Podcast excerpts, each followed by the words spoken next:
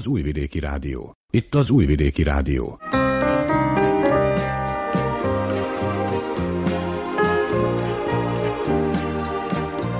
Egészségügyi mozaik.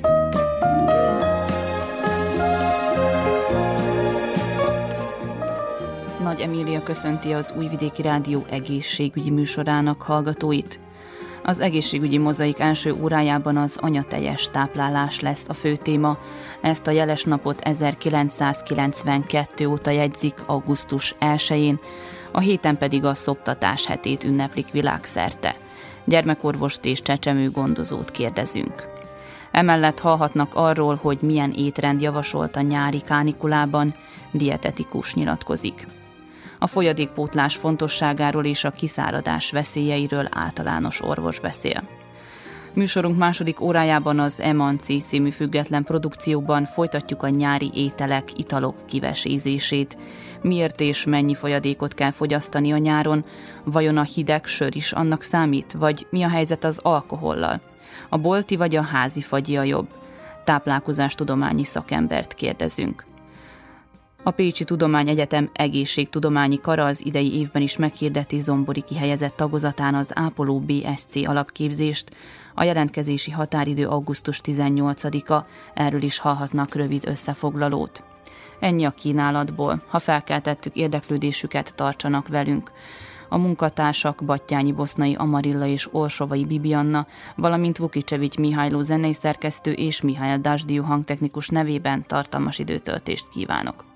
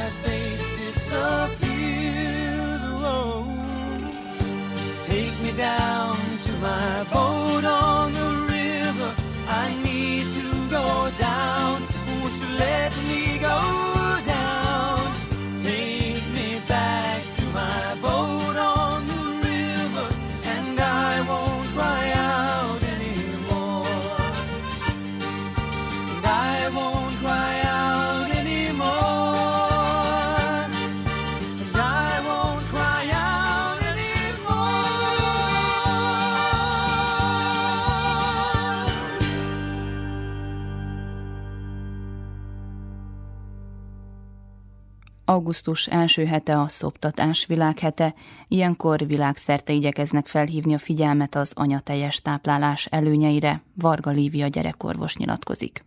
A legnagyobb ajándék, amit egy édesanyja adhat a gyermekének, az, hogyha minél tovább szoptatni tudja. Ennek számtalan előnye van, elsősorban olyan lelki kapcsolat alakul ki a szülő és a gyermek között, amit nem pótolhatunk semmivel, és ez az egész életre kifejti a hatását, tehát egy sikeresen szopott kisbabának mindig szorosabb kapcsolata lesz az édesanyjával. Ami a testi dolgokat illeti, hát számtalan előnyt hozhatunk föl. Elsősorban azt szeretném kihangsúlyozni, hogy minden egyes újszülöttnek, illetve csecsemőnek a saját édesanyja tejet a legmegfelelőbb táplálkozási mód.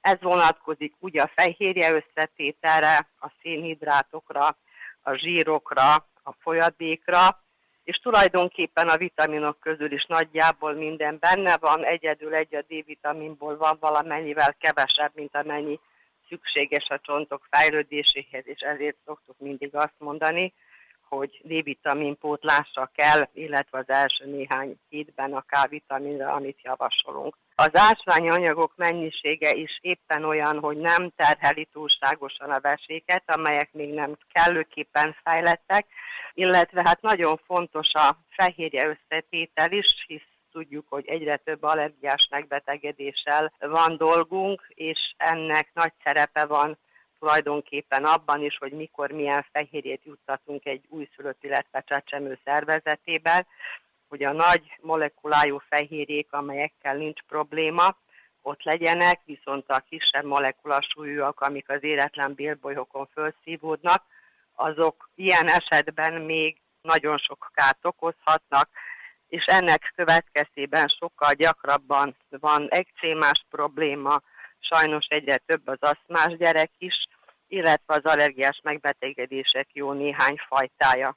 A szakemberek igazolták azt is, hogy sokkal jobb az állkapocs, illetve később a fogazat kialakulása azoknál a csecsemőknél, újszülötteknél, akik csak kizárólag szoknak, és olyan megbetegedésekkel és összefüggést találtak, mint például a későbbi korban megjelenő cukorbetegség, hogy sokkal kisebb arányban van azoknál, akik csak.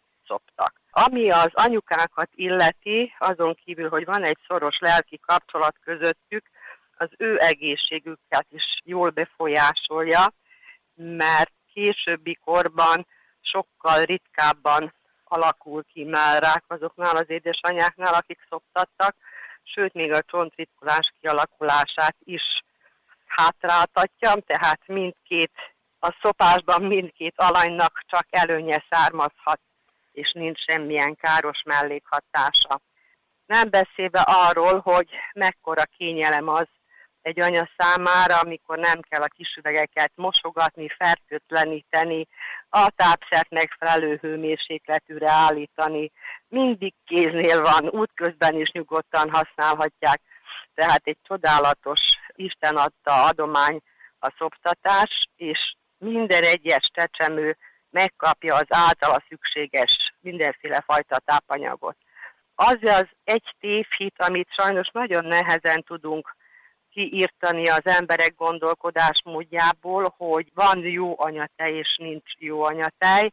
Az anyatej rettenetesen sokat változik, ugye az előtejtől kezdve, amelyik sárga, sűrű, én úgy szoktam nevezni, hogy energiabobba, hisz pár többen benne van mindaz, amire babának szüksége van aztán átalakul fehéré, majd utána lesz olyan időszak is, amikor akár halványkék színűnek fog tűnni, de ez nem azt jelenti, hogy vizes a tej, hanem nagyobb a B-vitamin tartalma, és az adott csecsemőnek mindig éppen arra van szüksége, amilyen tejet az édesanyja termel. Tehát rossz anyatej nincs, egyedüli egy dolog az, hogy van-e elegendő, illetve nincs elegendő, és azt mutatja a tapasztalat, hogy nagyon-nagyon-nagyon kicsi azoknak az anyáknak a száma, akik nem tudnak szoptatni, a saját gyermeküket nem tudják szoptatni, és sokkal inkább fejben dől el a dolog, és a bizonytalanságot, a határozatlanságot kell valami módon leküzdenünk, hogy ne azon aggódjon, hogy de mi lesz akkor, ha nem lesz elég, mi lesz akkor, hogyha nem fejlődik megfelelően a gyermekem. Tehát az az anyuka, aki nyugodtan elfogadta azt a tényt, hogy ő most egy boldog anya, van egy egészséges gyermeke, biztos, hogy elegendő tejet tud termelni, ebbe természetesen nagy szükség van a család támogatására is, egy harmonikus családban, ahol az apuka is, meg a nagyszülők is besegítenek, hogy anyuka tudjon egy kicsit pihenni, egész biztos, hogy sikeres lesz a szoptatás. És mit mondana, mi az az ideális időszak, ameddig kellene szoptatni az anyának a gyermeket? Tulajdonképpen felső korhatár nincs, és azt szoktuk mondani, hogy szoptasson ameddig csak akar, és ameddig csak tud, de minden esetre igyekszünk legalább az első hat hónapot kihúzni, úgyhogy másra ne legyen szükség. Na most van egy kis különbség az egészségügyi világszervezet, illetve a táplálkozással foglalkozó világszervezetnek a vélemények között egyesek szerint hat hónapig csak kizárólag anyateljes táplálás, mások szerint négy hónap után fokozatosan az ízekhez kell szoktatni a csecsemőket. Én azt mondom, hogy ameddig csak lehet, tehát legalább a hat hónapot húzzák ki anyateljes táplálással. Mi történik akkor, amikor a gyermek nek nem elég az anyatej, tehát éhes marad, sír, és akkor ugye nyilván át kell menni a tápra. Akkor a gyerek ugye nem nagyon akar visszatérni az anyatejhez, mert ugye ott többet kell dolgozni, úgymond a falatér. Először is az, hogyha a csecsemő sír nem feltételül éhségjele, mert ez az egyedül egy mód, ahogyan kommunikálni tud a környezetével. Tehát ha, ha éhes, ha szomjas, ha melege van, ha fázik, ha az anyukája hiányzik, ha nyűgös sírni fog. Az egyedüli megmondhatója az, hogy szopik eleget az a mérleg, és ilyenkor mindig érdemes elmenni a, a baba tanácsadóba, ahol megmérik a babát, és a gyarapodás mennyiségétől függően ítéljük meg, hogy szükség van-e tápszeres pótlásra.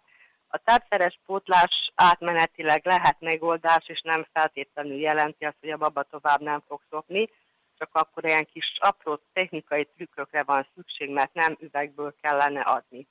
Ha üvegből adják a tápot, az üvegen, a tumis üvegen nem lehet olyan pici lyukat fúrni, hogy onnan valóban nehezebben jöjjön a tej, mint a mellből, és akkor ilyenkor azért is rafináltak, és sokszor valóban abba adják a szopást, viszont hogyha a pótlást úgy oldják meg, hogy kis kanállal adagolják, vagy pedig esetleg pohár széléből, nagyon szépen tudnak a pohár széléből inni, csak nem önteni kell a szájukba, hanem oda tenni a pohár szélét a szájukhoz, hogy onnan is szívni kelljen, mint a mellből, és ezekkel a módszerekkel bizony nyugodtan elvárható az is, hogy amint lesz elegendő anyatej, akkor a csecsemő folytassa a szopást is. Említette itt a beszélgetésünk elején ezt az út közbeni táplálást, hogy a, hogy a szoptatás azért jó, mert akár út közben is meg lehet oldani.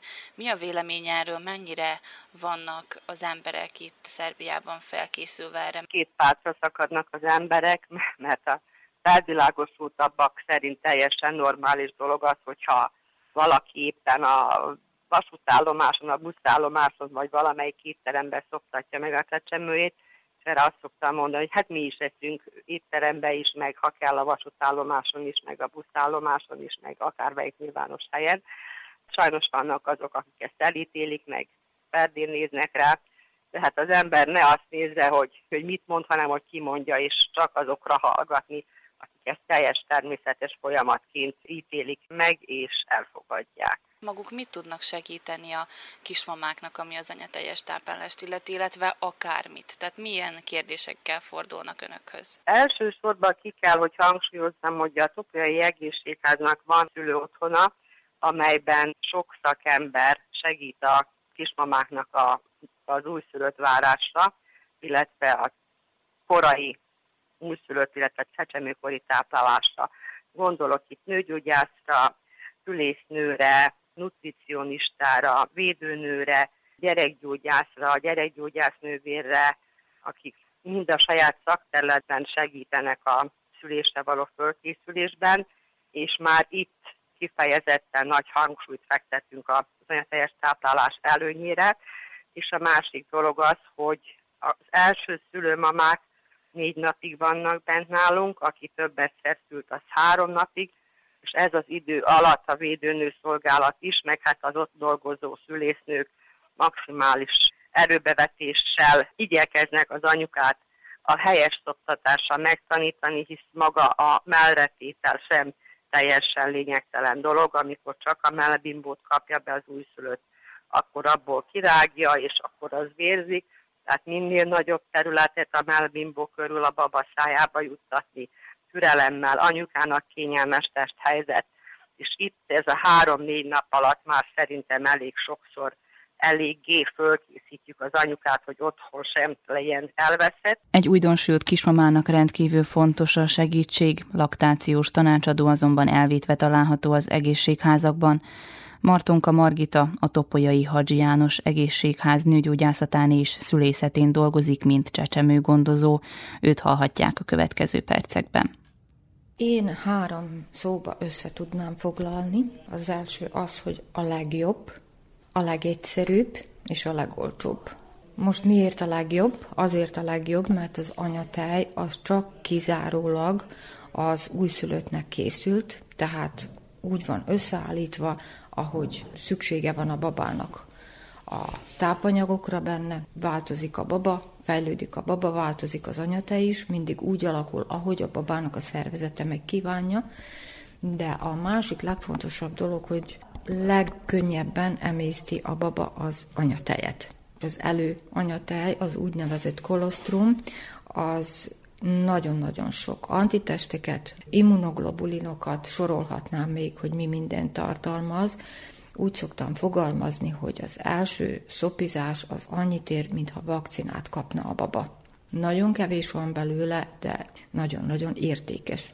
A legegyszerűbb, miért mondjuk azt, hogy legegyszerűbb? Hát azért, mert mindig kézné van, nem, nem romlik el, nem kell melegíteni, bárhol meg tudja anyuka szoptatni a babáját, tehát nem kell arról gondoskodni, hogy elkészíteni a tejcit a babának, mielőtt elindul valahova, vagy hát ugye az összes többi cumisüveg, főzögetés, meg vízforralás elmarad, itt, itt ez a legegyszerűbb, hát az, hogy legolcsóbb, az meg ugye magától értetődik. A doktornőtől is megkérdeztem, és maga is felhozta ezt az útközbeni etetést. Maga szerint mennyire vagyunk mi itt Szerbiába fölkészülve arra, hogy lássunk egy kismamát az utcán, aki szoptat, anyatejet ad a kisgyermekének? Én azt gondolom, hogy itt még nagyon-nagyon sok nevelő munkára van szükség. Elsősorban arra, hogy a, a kismamák természetes állapotnak vegyék magát a terhességet is, és a szoptatást is. Úgy gondolom, hogy most egy picit ugye előre léptünk azzal, hogy beszélünk a természetes szülésről, magáról a szülésről, a születésről, ami nagyon-nagyon fontos minden személyiség kialakulásához. De valahol egy kicsit háttérbe szorul a szoptatás. Arról ugye nem igazán beszélünk, beszélünk, de az valahogy úgy egy kicsit megrekedt, úgy érzem, mert ugye választunk bábasszonyt, választunk nőgyógyászt, de valahol a csecsemős nővérek, gyerekorvosok, azok úgy, úgy lemaradnak. Meg egy kicsit talán, mikor megszületik a baba, akkor úgy, úgy, úgy el vagyunk, hogy jaj, de jó. Utána meg nagyon meglepődünk, hogy na hát, hát utána kezdődik úgymond a, legszebb, de a legnehezebb része is. Úgyhogy nagyon sokat kell még beszélnünk. Szerintem a mi környezetünk még nem igazán készült fel arra, hogy, hogy egy szoptatós anyukát lásson akár utcán, akár a rendelőkben, mondjuk egészségházakban, vagy bárhol.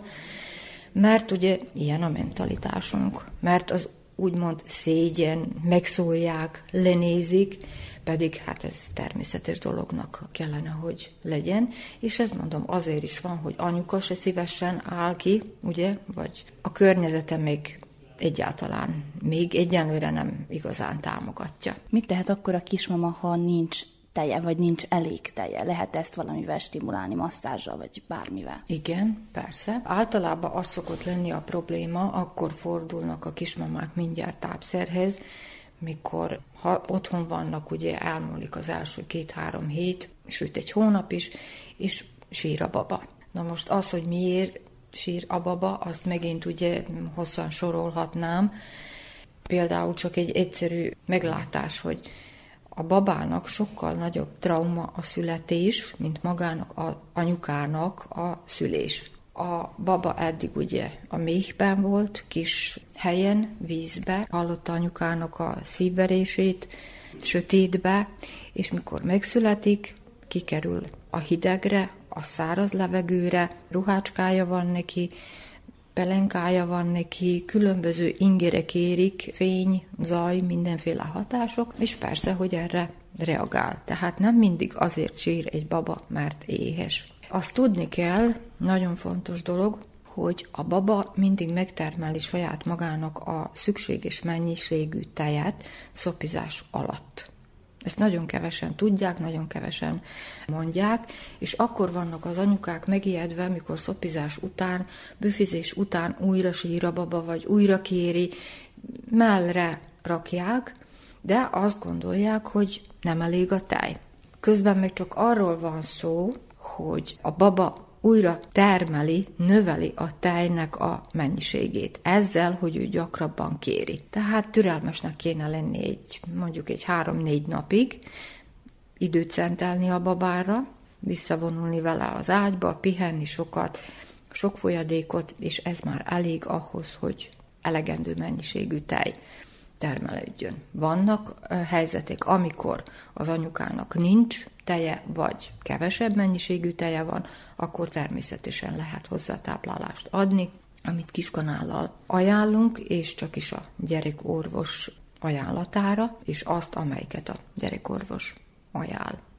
Nem muszáj tápszerrel folytatni utána, hanem csak, ahogy mondtam is, hozzátáplálunk, és amikor megint megindult tejtermelés, meg kialakult a szükséges mennyiség, akkor utána le lehet mondani a hozzátáplálásról. Minden szoptatás alkalmával, hogyha helyes a szoptatási technika. Ez is egy nagyon-nagyon fontos dolog, mert hogyha a babát nem rakjuk helyesen mellé, mondjuk csak a melbimbót veszi be a szájába, akkor nem stimulálja, tehát nem üríti a melleket, nem stimulálja a hormonokat rendesen, hogy tejet termeljenek. Viszont, hogyha csak a melbimbót rágogatja, akkor az fáj is az anyukának, türelmetlen is lesz, sebet is képezhet rajta, a baba pedig éhén marad, sírni fog, tehát ez egy ördögi kör.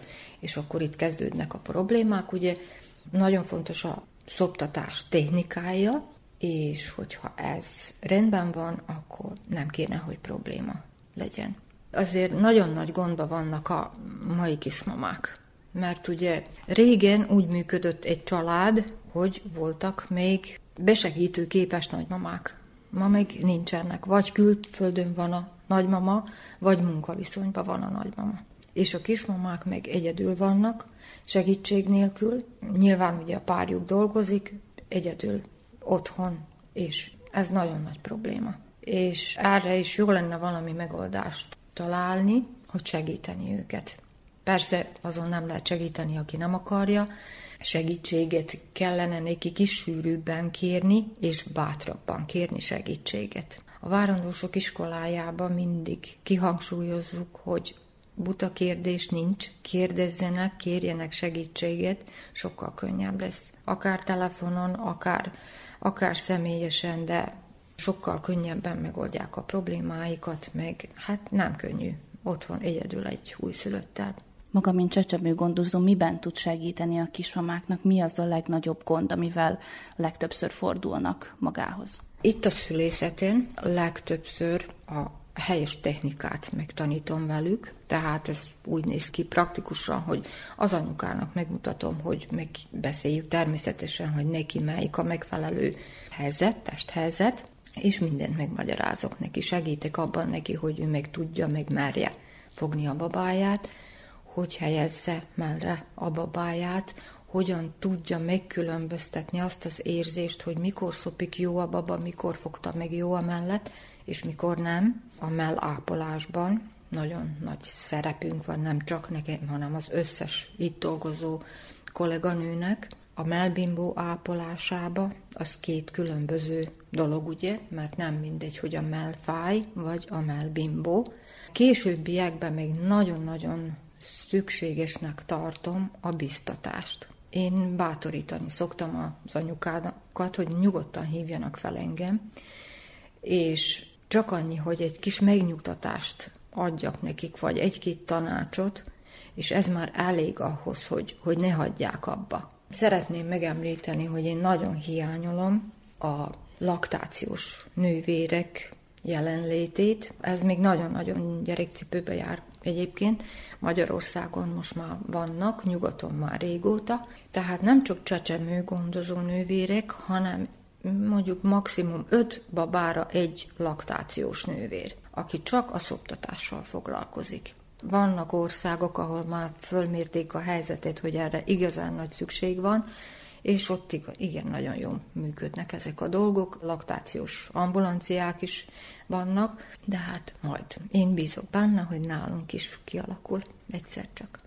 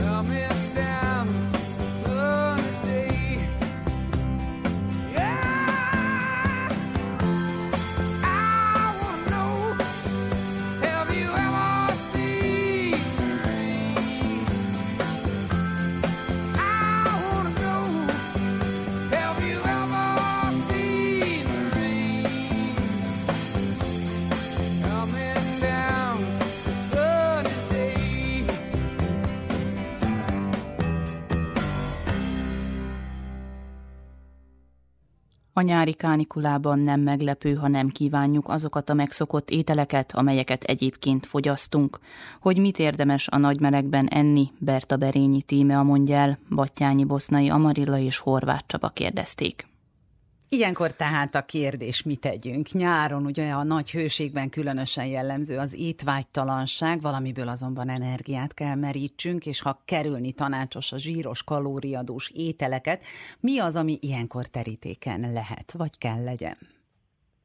Valóban a nagy nyári hőség az nagyon megterhelő a szervezetünknek, kevesebbet is mozgunk, ugye nem szívesen megyünk ki a nagy melegben, esetleg strandolni, és ott akkor, akkor viszont van úszás és mozgás, de úgy általában a, a mozgás hiányzik, és az emésztésünk is ilyenkor ugye lelassul, meg nehezebb, de viszont enni kell, ilyenkor is fontos, és fontos a három, tehát a három fő étkezés.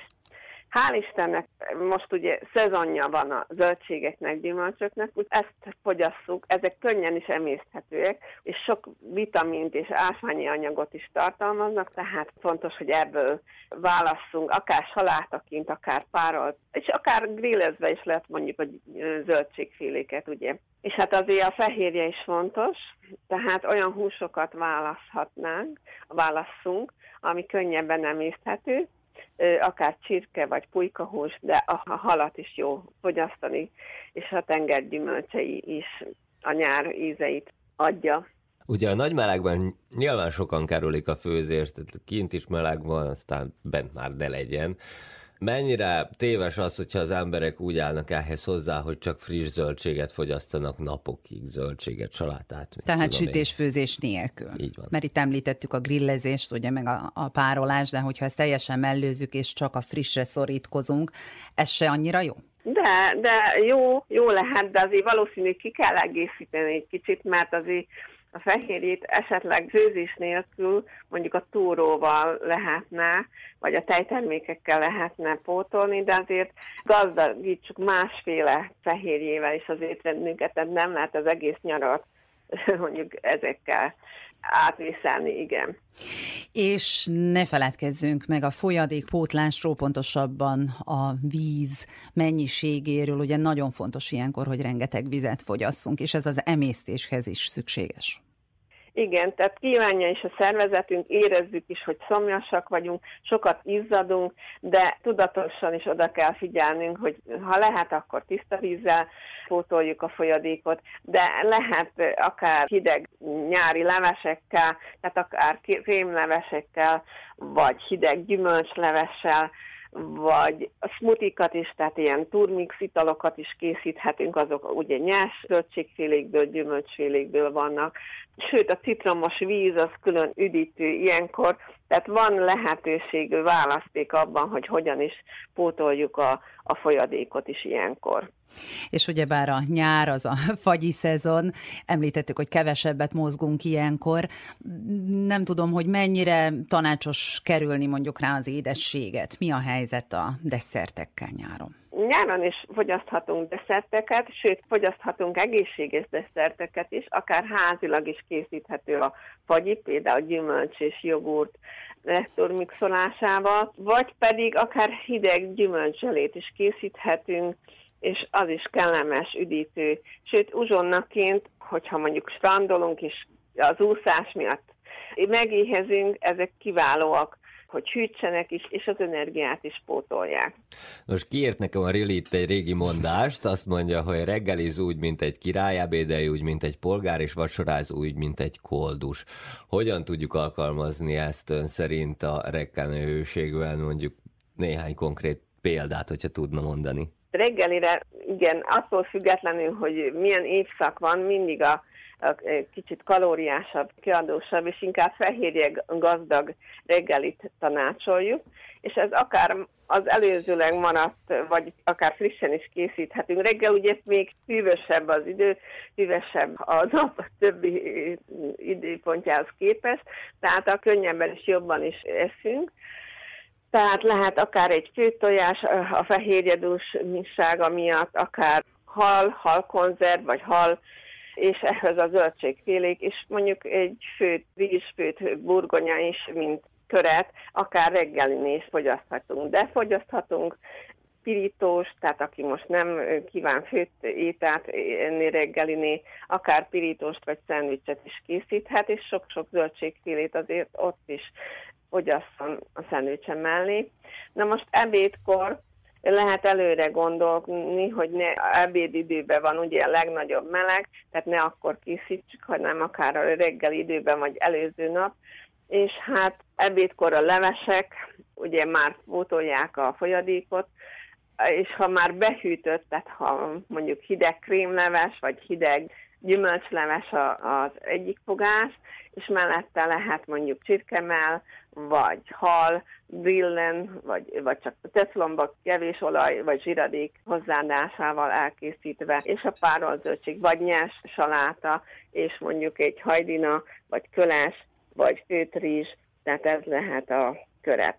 Este pedig tehát odafigyelni mindenre, ne együk túl magunkat, tehát itt, de nem is valószínű, hogy a hőség miatt nagy az étvágyunk, így hát könnyen megoldhatjuk ezt is. Nyáron kifejezetten fontos a folyadékpótlás, a nagy melegben pedig a napi ajánlott folyadékbevitel akár egy literrel is megnövekszik, mondja Úri Emese általános szakorvos, Battyányi Bosznai Amarilla kérdezte a reggeli műsorban. Mennyi vizet kell fogyasszunk ilyen melegben, és miért? Mert hogy ez sem mindegy. Igen, normális körülmények között egy felnőtt embernek kettő-kettő és fél liter vizet kellene fogyasztani, a gyerekeknél ez általában egy liter, másfél liter körül van. Ilyen hőségben, mint aminek az idén vagyunk szemtanúi, ez a mennyiség mindenféleképpen több, hogyha figyelembe vesszük, hogy mennyi vizet veszít a szervezetünk izzadással, verejtékezéssel kb. egy litert naponta elveszítünk, hogyha ilyen a hőmérséklet, akkor ez emelkedett, tehát nyugodtan hozzáadhatunk még egy liter vizet a felnőtteknél, és legalább fél liternyi vizet egy literig a gyerekeknél, tehát három liter felnőtteknél, gyerekeknél pedig kettő-kettő és fél liter között kellene legyen ez a folyadékbevitel. Amit még tudnunk kell, nagyon gyakorlatias információ, hogy amikor mi már a szomjúságot érezzük, akkor gyakorlatilag a szervezetünk már veszélyhelyzetben van, tehát már valamilyen formában megbomlott a vízháztartás, tehát a receptorjaink érzékelik, hogy kevés bennünk a víztartalom, ilyenkor már gyakorlatilag utána öntjük a vizet a szervezetünkbe, tehát már pótoljuk, már a veszélyzónában vagyunk. Tehát nagyon jó lenne, hogyha bevezetnénk, hogy reggel, reggeli után, felkelés után, tehát közvetlenül a kora reggeli időszakban, amikor még otthon vagyunk, mennyi vizet fogyasztunk el, ez legalább két pohár kellene, hogy legyen, az uzsonna ideje alatt, illetve kávé után, ez nagyon fontos lenne, a kávé az, az eleve vízhajtó, tehát mindig ígyunk kávé után vizet, és délben, ebéd után szintén vizet ígyunk, délután úgy szintén, tehát amikor valamilyen fajta étkezést folytatunk, mindig ígyunk vizet. Amit tudnunk kell, hogy a vízhiány, tehát amikor a szervezetünk vízhiányos állapotban van, különböző tünetek jelentkezhetnek, mint fejfájás, szédülés, gyengeség, esetleg fáradtságérzet, izomgörcsök, azok már komolyabb szimptomái lehetnek a vízhiánynak, és hogyha ezt valamilyen oknál fogva nem tudjuk pótolni, akkor a hőguta is hamarabb, könnyebben jelentkezhet ilyen személyekben. Nagyon érdekes azt is tudni, hogy nem csak vízformájába visszük be a, a folyadékot a szervezetünkbe, tulajdonképpen táplálék formájába is bevisszük körülbelül a víz tartalom vízhiánynak a 20-30 százalékát. Nyáron oda kellene arra is figyelni, hogy olyan ételeket fogyasszunk, amelyek gazdagok vízbe. Például ilyenek a zöldség és a gyümölcs, az 75-80, sőt még 90 százalék víztartalmat is jelenthet bizonyos gyümölcsök, zöldségek fogyasztása, és ami nagyon fontos, hogy az ásvány tartalmuk is tulajdonképpen megfelelő, és pótoljuk az elveszített, a verejték által elveszített ásványi anyagokat, tehát egy nagyon fontos forrása lehet a vízháztartás megtartásának szilárd táplálékok is tartalmaznak tulajdonképpen elegendő folyadékot, például a főt, tésztafélék esetleg még 80%-85%-ban is tartalmazhatnak vizet. Ilyen a főt rizs, amely szintén nagyon gazdag a vízben, 70%-os is lehet ez az arány. A tojás ételek is elég dúsak, és a hal ételek elég dúsak víztartalomban, tehát 65%-osok. Az, amit nyáron különösen ajánlunk, ilyenkor a kálcium bevitele is fontos, és az emésztés is könnyebb, egy könnyű jogurtos, frissítő táplálék uzsonna bevitelnek, mivel ott is ugye 75%-a a a víztartalomnak, a fagylalt is ilyen, viszont ott a kalória mennyisége nagyobb, ha bár figyeljünk oda a jogurtokra. Tehát a gyümölcs jogurt az gyakorlatilag ugyanolyan kalóriatartalmú lehet, mint egy, mint egy könnyebb fagylalt, tehát nagyon, nagyon édesített táplálékról van szó. Tehát a természetes jogurtok azok, amelyek igazán értékesek. Ezen kívül a víz bevitelénél arra is kell figyelni, hogy milyen vizet iszunk. A legideálisabb, és ezt mindenkinek nagyon ajánlom figyelembe venni a csapvíz. Egyszerű, mindig elérhető, a vajdaságban található csapvizek, jó minőségűek, ellenőrzöttek, bakteriológiailag, higiéniai szempontból tulajdonképpen ivóvíz kategóriába sorolhatók, tehát nagyon ritka az olyan helység, ahol meg van tiltva, hogy a csapvizet igyuk, tehát akkor igyuk is azt, mivel sokkal biztonságos a folyóvízről lévén szó, nem kell tárolni, nem kell arra figyelni, hogy milyen, milyen eh, flaskóba tároljuk. A vásárolt, flasírozott vizeknél viszont arra kellene figyelnünk, amit folyamatosan észlelhetünk, hogy még az üzletekben sem tartanak igénybe, hogy ezeket hűsített helyen, tehát hűvös helyen kellene tárolni, mivel ilyenkor van minimális esély arra, hogy a plastika tulajdonképpen flaskókból valamilyen káros anyag szivárog a vízbe, hogyha tűzőnapon tároljuk, illetve vásároljuk a flasírozott vizet flakonokban, akkor fönnáll a veszély annak, hogy valamilyen, hát nem éppen szükséges anyagot is tartalmaznak ezek a vizek, amit, amit a flakonból kerül a, a vízbe, tehát mindig a csapvíznak van az előnye. Ami az ásványvizeket illeti, nyáron azoknak is hasznos a fogyasztás, mivel emelkedett ásványanyag tartalmuk van, figyeljünk oda, hogy milyen az a tartalom, leginkább azokat az ásványvizeket ajánljuk, amelyek természetes ásványvizek, tehát amelyek nem dúsítottak, mert akkor mesterségesen adjuk hozzá tulajdonképpen a hiányzó ásványokat, hanem mindig azokat, amit hát a mi a középgeneráció vagy idősebb generáció úgy is ismerünk, hogy ásványvizek, tehát amelyek olyan forrásokból származnak, amelyek dúsított ásványtartalmú vízként jönnek elő a föld mélyéből, és nem hozzáadott ásványokat tartalmaznak. Tehát ilyenkor a paralel, a zöldség és a gyümölcs, azok is körülbelül olyan gazdagok az ásvány tartalmukban. Ami pedig a víztisztítókat illeti, ott is figyelnünk kell arra, hogy, a, hogy milyen fajta víztisztítót használunk, tehát hogyha a membrános oszmózisos, revers oszmózissal működő víztisztítókat használunk, azok nagyobbára megtisztítják a vizet az ásványi tartalomtól, akkor az ilyen ivóvíz használata mellett figyeljünk oda megfelelő gyümölcs bevételre. Tehát újra visszatérek az első mondatra, a csapvíz a legideálisabb víz, amelyet minden nap be kellene vinnünk a szervezetbe, és hogyha ennek nem állunk, vagy nem megfelelő, vagy kifejezetten tiltott a csapvíz használata, akkor forduljunk más flasírozott víz használatára, és ilyenkor mindenféleképpen emeljük meg a gyümölcs és a, és a zöldségek bevitelét. Ami pedig az édesített különböző gyümölcsleveket illeti, itt mindig a kalóriabevitel az, ami emelkedett, és ezáltal amennyivel emeljük az ilyen üdítőknek a használatát, mindig a tiszta víz mennyiségének a, az emelkedését is javasoljuk, mint az édesített táplálék, az tulajdonképpen a, a víz megkötését jelenti, és hogyha a beleinkbe magasabb a cukortartalmú étel, az tulajdonképpen a belegben a, a víz mennyiségét is megnöveli, esetleg, hogyha hasmenést idéznek elő az ilyen ételek vagy italok, akkor mindenféleképpen gondolnunk kell a, a vízivásra, tehát hogy annak a mennyiségét megemeljük. Dehidrálást ugye említettük, hogy mik a tünetei, és ez az egyik nagyon kellemetlen velejárója. Milyen gyakran fordul ez elő, illetve tehát mik a tapasztalatok, illetve mi a teendő abban az esetben, hogyha ezeket a tüneteket észleljük? Nagyon gyakran előfordul, főleg olyan embereknél, akik valamilyen társbetegséggel élnek, tehát cukorbetegek, szívbetegek, idős emberek, akik egyedül élnek, esetleg olyan emberek, akik ágyhoz kötöttek, gyermek, gyerekek, kisgyermekek. Ezeknél az egyedeknél általában azon a legnagyobb probléma, hogy nem jelzik, hogy szomjasak. Tehát nem mondják, vagy nem tudják jelezni, vagy valamilyen akut betegség a vízháztartást meg bomlasztja, például lázas betegségek, hasmenés, hányás, ilyenkor mindig oda kell figyelni különösen a folyadékbevitelre, tehát kínáljuk az idős embereket, a gyerekeket a folyadékokkal. Itt még a szívbetegekre is gondolok. Ott mindig az az általános kitétel, hogy ugye csökkenteni kell a vízmennyiség bevitelét. Ma már nem vagyunk ilyen szigorúak, azt mondjuk, hogy megfelelővé kell tenni. Tehát nem szabad túlzásba vinni, tehát itt mindig az a két liter ott legyen, hogy azért annyit azért meg kell igyon egy, egy felnőtt ember, még hogyha valamilyen betegsége van, esetleg akkor jobban odafigyelünk, hogy milyen víz tartalma van. Esetleg kifejteném azt, hogy ma már nagyon sok ember van művesse kezelésen. Ezeknél az embereknek mindig oda kell figyelni, mert minden vízbevitel tulajdonképpen azt jelenti, hogy megreked a szervezetbe ez a vízmennyiség, és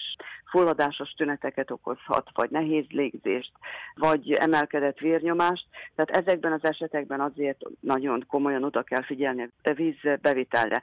Amikor pedig azt veszük észre, hogy kiszáradás jelei vannak, tehát száraz a bőr, megemelkedett a hőmérséklet, már nem berejtékezik, tehát ugye a hőguta esetében ez van, akkor a folyadékpótlás, hogy eszméleténél lévő emberről van szó, itatással ez megoldható, hogyha ne adj Isten már az eszméletét elveszítette, akkor az egyedüli mód, hogy, hogy infúzió által bótoljuk a folyadékot.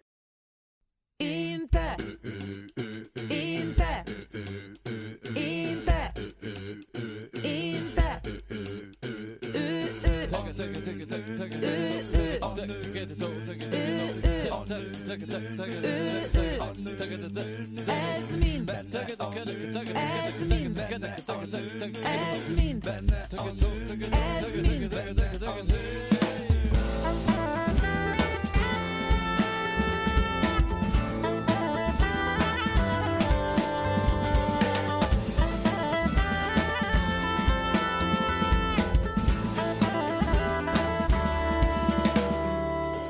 Emanci, a női leg.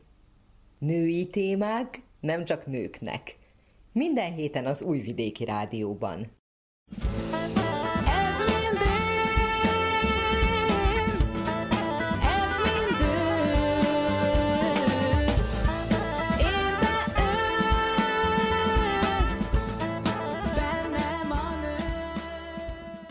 Szép napot kívánok! Raffai Ágnes köszönti az Újvidéki Rádió minden kedves hallgatóját.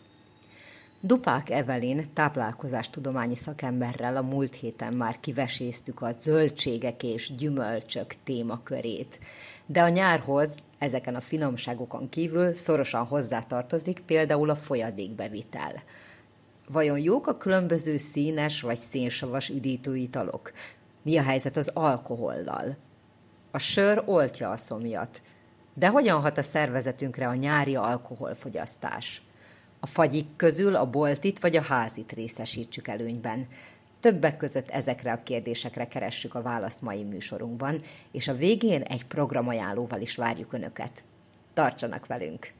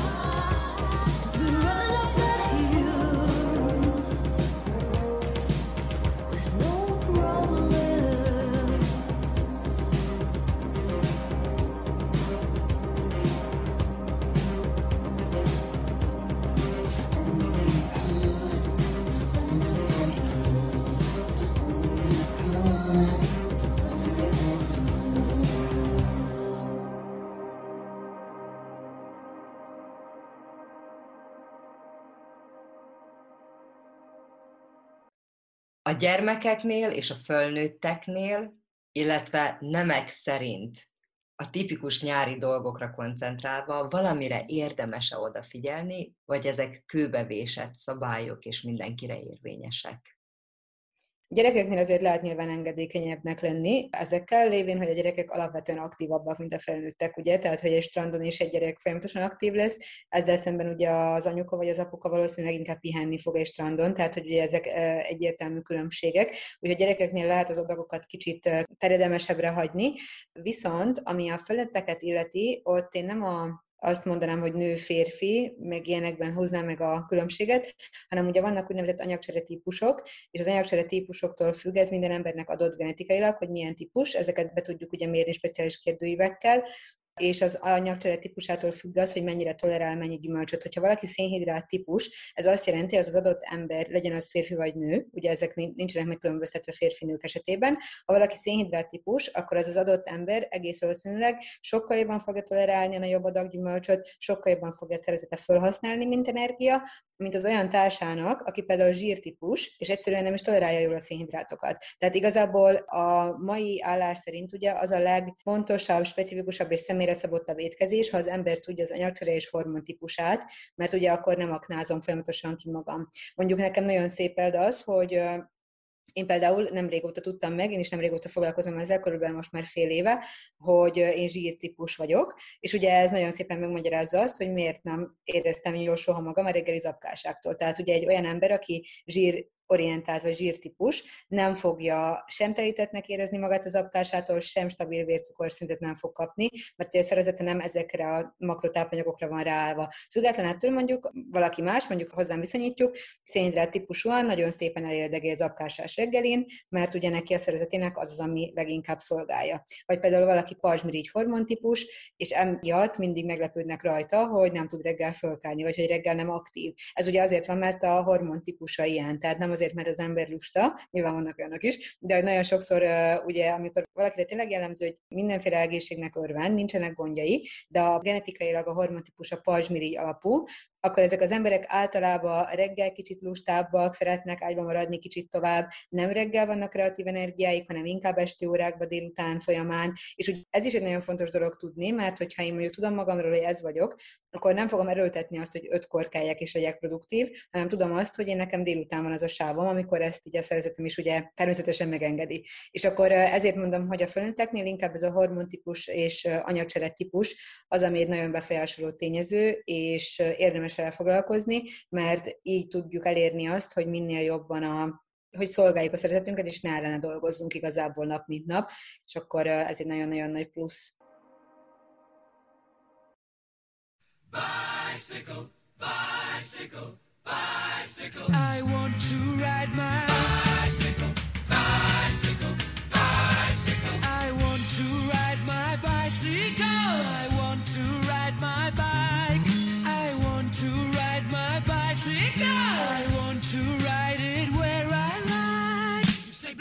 say white. You say bar, I say bite. You say shark, I say him. And Jaws was never my scene, and I don't like Star Wars. You say Rose, I say Royce. You say God, give me a choice. You say Lord, I say Christ. I don't believe in Peter Pan, Frankenstein, or Superman.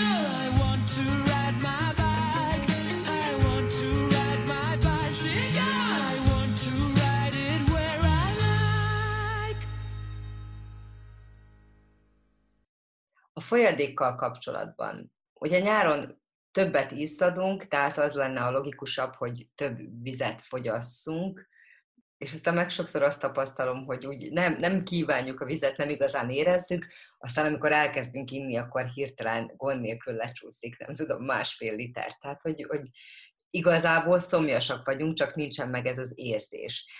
És akkor a víz mellett, ugye a tóparti barátkozások, meg a többi megint csak hozza magával a, az üdítőket, a szénsavas üdítőket, a fröccsöket, a hideg söröket, az ízesített söröket. Beszéljünk egy picit a vízről, a vízfogyasztásról, és aztán a mesterséges mindenféle folyadékról. Jó, hát a vízfogyasztás ugye evidens, hogy nagyon-nagyon szükséges lenne naponta legalább a 2-3 liter, ugye most megint csak magasság, testsúly, és nem függvényével, plusz még erre rájön a sportaktivitás, tehát itt van, akinek nyáron simán eléri a szükségleten 4 litert is naponta, tehát ugye ez nem, nem ritka, főleg, hogyha aktív sportolóként van jelen, vagy ugye rekreatív sportolóként. Na most én tudom, hogy a vizet az nagyon-nagyon kevés ember fogadja el úgy ízesítetlenül, hogy akkor a 4 liter oké, okay, minden nap megvan, valakinek ez teljesen beívódott már a mindennapjában, hogy ugye megvan, hogy hány kancsónyi víz, ki van rakva a szem elé, tudja, hogy ez el kell, hogy fogjon, de valakinek egyszerűen ez nem megy, mert hogy nem kívánja, nem finom, nem vonza, inkább ugye jobban vonzó például egy ízesített ásványvíz ehhez képest, vagy egy bármilyen egyéb szörp.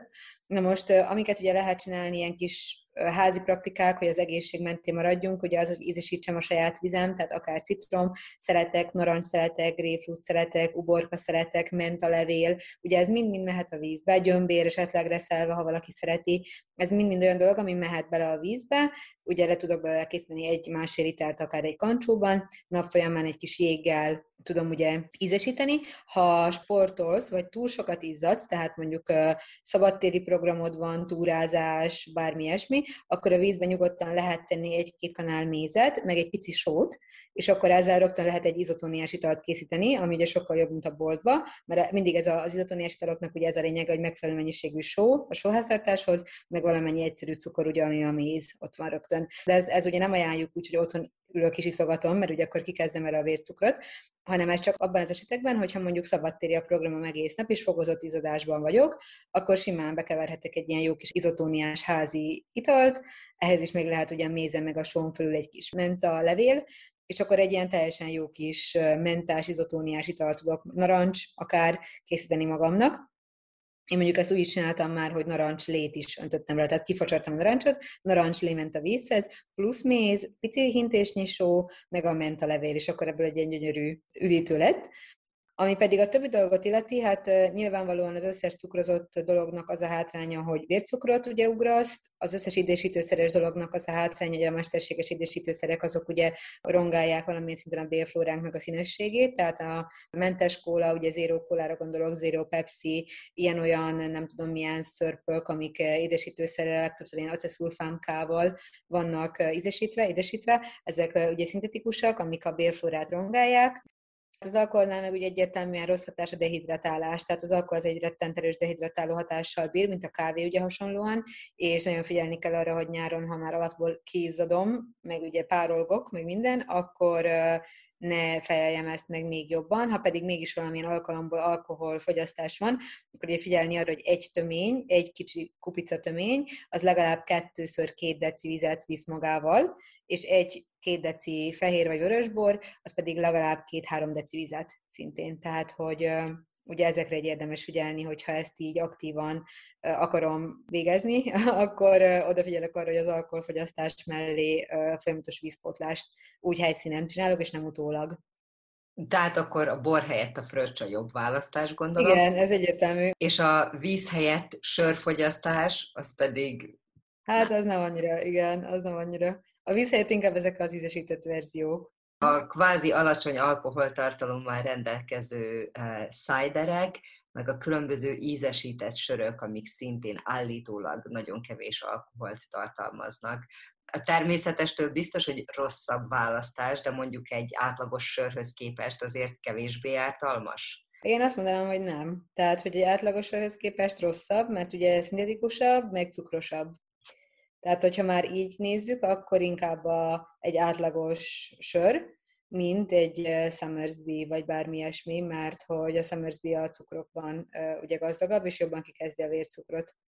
A sörnél ugye ott van a glutén tartalom, meg ugye a gyulladásfaktorok, itt meg ott van a cukor, tehát így mind a kettőnél azért van, de mondjuk én, én ugyanez a kérdés, ugye, amit most kérdeztél, vonatkoztatható, a, ha én hetente egyszer eszek édességet, és nincs semmilyen egészségügyi bajom, akkor mit válasszak? Egy cukros desszertet, egy szeletet, vagy egy édesítőszeres szintetikusat. És erre is az a válasz, hogy inkább a cukrosat, ha nincs semmi bajom egyébként, mert mindig az úgymond szintetikusabb dolgok jobban kikezdik ugye a szervezetet, mint az egyéb, hogyha nem eszem sűrűn. És ugyanez igaz most erre a kérdésedre is, hogy talán, hogyha így nem sűrűn, akkor ugyanez.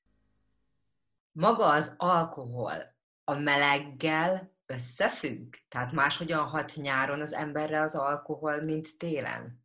Hát csak is azért függ össze, ugye, mert alapból nagyobb a dehidratáltság a szervezetbe. Tehát ugye legtöbbször kint fogyasztok alkoholt, ahol alapból már dehidratálva érkeztem, akár izadás miatt, akár ott is tovább izadok, és ugye sokkal előbb üti meg a dehidratáltság fokot a szervezetbe, mint mondjuk télen egy olyan szobába, ami ugye normál hőfokú, vagy ugye amikor fázok, és nem is vagyok még egyébként folyadékvesztésben. De ugye folyadékot veszítünk párologva, ugye izadsággal, kilégzéssel is, meg ugye folyamatosan vizelettel és székletben is ugye valamennyit és akkor ilyen szempontból igen, az alkohol gyorsabban üt nyáron, illetve egy kicsit mélyebb problémát csinál a dehidratáltság szempontjából. Az alkoholnál meg azt is tudni kell egyébként, hogy nagyon beleszól az idegrendszerbe, szóval, hogyha mondjuk valaki azt érzi, hogy az alkohol hatására milyen jót alszik, mert hogy ittam két-három pohár bort, és milyen jót aludtam aznap, az biztos, hogy nem volt jó alvás, csak úgymond ilyen kicsit ilyen lerészegedett érzésű alvás, mert amikor alkoholt fogyasztunk éjszaka, akkor a stimulálja az idegrendszert, nem nyugtatja, és a stimuláció miatt a szervezet nem kerül mély alvásba.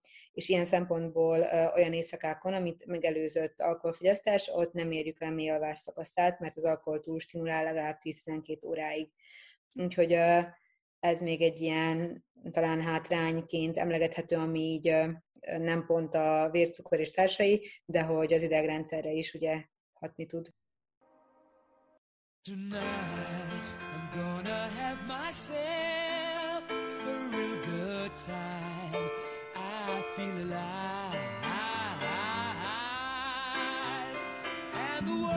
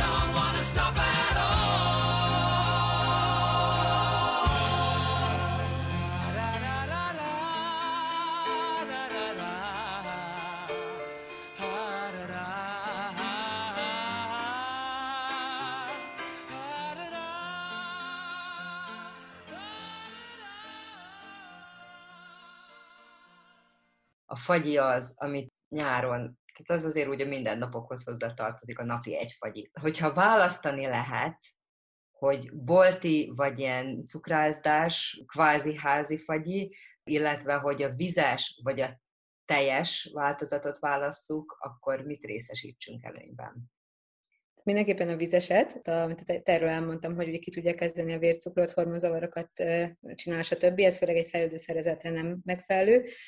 Másrészt meg, tehát hogyha mondjuk otthoni medencés parti, átjönnek a barátok, stb. van, és tud, készülni a szülő előre, akkor ugye a leges, legjobb dolog, nyilván nem azt mondom most sem, hogy soha ne vegyünk nekik bolti fagyit, hanem hogy kiegyensúlyozunk kicsit azt a bolti vonalat, tudjuk azzal kompenzálni, ha csinálunk otthon ugye saját gyümölcsfagyikat, amik igazából tényleg annyiból állnak, hogy az adott gyümölcsöt, amiből akarom csinálni, felszeretelem, felszeretelve lefagyasztom, ezt ugye kiveszem lefagyva a mélyhűtőből, ehhez öntök egy kicsi növényi tejet, én legtöbbször mandulát vagy rizstejet szoktam hozzáadni, vagy zaptejet, ami éppen van.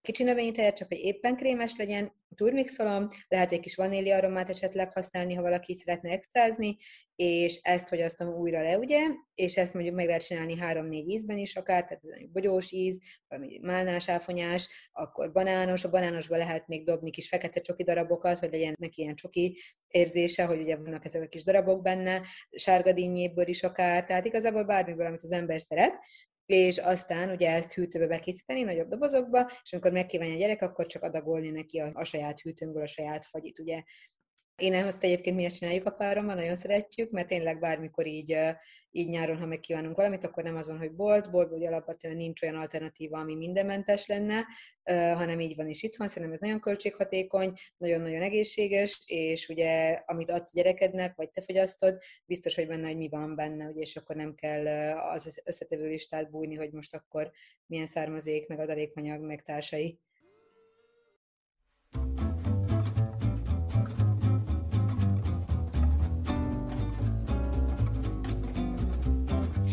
Is máma, nem is holnap, de jövőre. Felülök az obligeti lipegőre. Fenn a kégegek, lenn az emberek, mint a napfény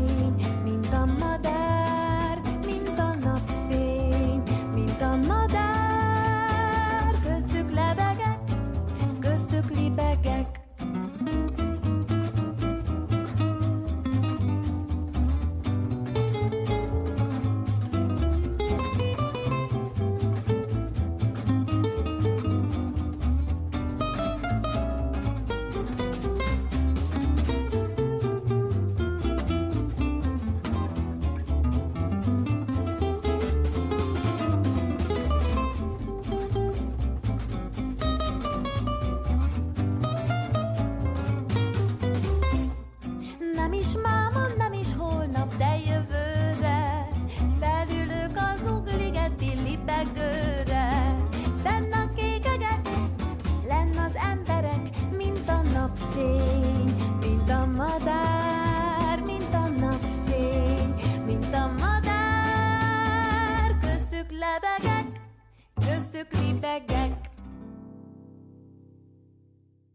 A folytatásban Vigi Sára Dúla ajánl az anyák figyelmébe egy hamarosan kezdődő programot.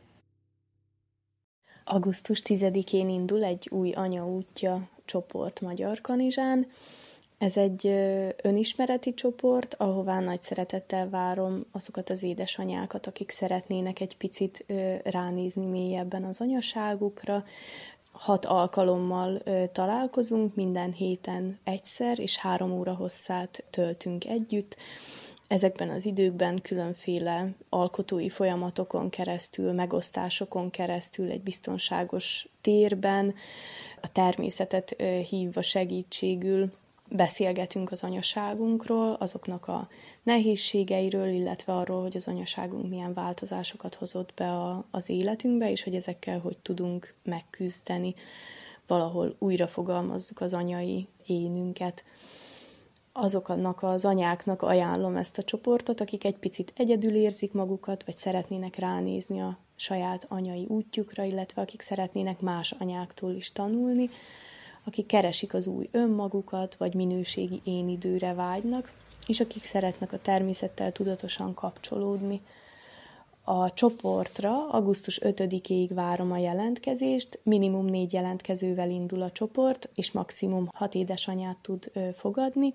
A csoport szerdai alkalmakon zajlik, 16 és 19 óra között Magyar Kanizsán, és hogyha bármi információra van még szükség, akkor azt a Vigi Sára Dúla Facebook oldalán lehet megtalálni. Az eseményeknél van egy Anyaútja önismereti csoport, Magyar Kanizsán című esemény, vagy lehet nekem e-mailt írni a vigisára.dullakukacgmail.com címen. Nagy szeretettel várom a jelentkezőket.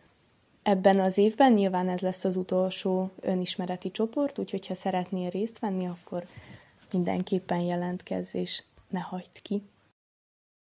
Tep, tum, tararum, tep, tum, tararum, tep, tum, tararum, tep, tum, tararum. Kedves hallgatóink, ennyi fért mai műsorunkba. Köszönöm figyelmüket. A szerkesztő Raffai Ágnes mára búcsúzik Önöktől.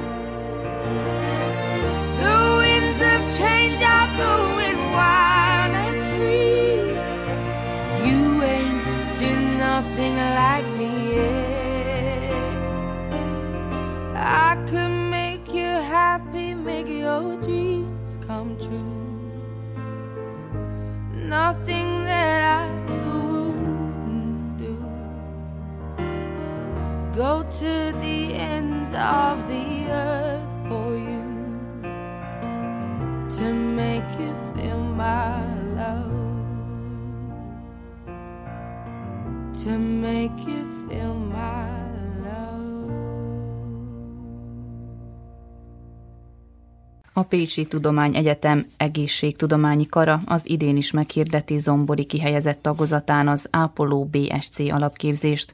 A jelentkezési határidő augusztus 18-a, Orsovai Bibianna összefoglalója. A Pécsi Tudományegyetem egészségtudományi karának zombori kihelyezett tagozatára az jelentkezhet, akinek legalább egy emelt szintű érettségi vizsgája vagy felsőfokú végzettséget tanúsító oklevele van. Amennyiben valaki egyik okirattal sem rendelkezik, augusztus 24-én felvételi szakmai vizsgát kell tennie Zomborban egészségügyi ismeretek tárgyból, melyre a kar ingyenes online felkészítő kurzust szervez. Pesti Gabriella igazgatási ügyintézőt hallják nappal és levelezői képzésre lehet jelentkezni. A jelentkezés módja elsősorban ugye az, hogy egy jelentkezési űrlapot kell kitölteni, amit a Kari honlapról le lehet tölteni. Ehhez kell csatolni az érettségi bizonyítványt, a középiskolai bizonyítványokat, a nyelvvizsga bizonyítványt, amennyiben ez van, és egy személy azonosításra alkalmas okiratot. Mi nagyon örülünk annak, hogy Magyarország a várható nagy krízisek ellenére is idén is elindította ezt a képzést, hiszen számunkra nagyon fontos az, hogy a magyar tanulók Szerbiában magyar nyelven tudjanak tanulni. Dr. Úri Emese előadó elmondta, hogy a gyakorlati képzésekre döntően Magyarországon a Pécsi Tudományegyetem klinikai központjában, valamint az egészségtudományi kar oktató kórházaiban kerül sor. Össze tudtunk gyűjteni egy nagyon jó hazai szakkádert, egy oktatókádert, akik a, a szaktantárgyakat, tehát orvosokra gondolok elsősorban, tudják előadni anyanyelven, és, és viszonyítják a helyi jelleges, jellegzetességekhez.